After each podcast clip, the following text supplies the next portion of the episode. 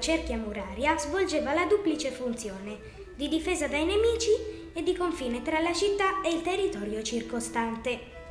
Campagne e città erano collegate da porte d'accesso, presso le quali si riscuoteva la gabella, una tasta di ingresso ed uscita delle merci.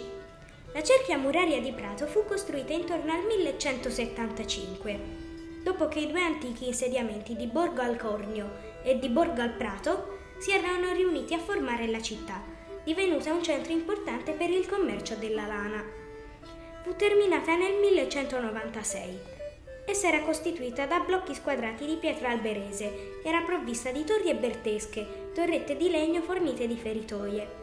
Una larga fossa girava intorno al perimetro delle mura e veniva riempita d'acqua in caso di pericolo. L'acqua proveniva dal gorone della pescaia di Santa Lucia, convogliata in città grazie ad un complesso e ben organizzato sistema di gore. Nelle vicinanze si coltivavano orti e c'erano gli abbeveratoi per gli animali. A ogni porta c'era un guardiano che custodiva le chiavi. Le porte erano otto, due porte per ogni quartiere per un totale di quattro quartieri, ognuna con un proprio simbolo. Ad esempio, il quartiere Santo Stefano aveva un leone giallo in campo rosso, il quartiere di San Marco aveva un drago verde in campo rosso, il quartiere di Santa Trinita aveva il simbolo di un'aquila rossa in campo bianco e il quartiere Santa Maria invece un orso nero in campo giallo. In prossimità delle porte maggiori, i ponti levatoi assicuravano il transito. L'andamento della prima cinta muraria aveva una forma quadrangolare.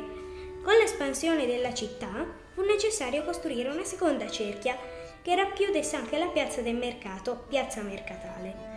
I lavori iniziarono nel, nel 1332, furono interrotti nel 1348 a causa della peste e ripresi solo nel 1382 per ordine del comune di Firenze, che aveva nel frattempo sottomesso la città.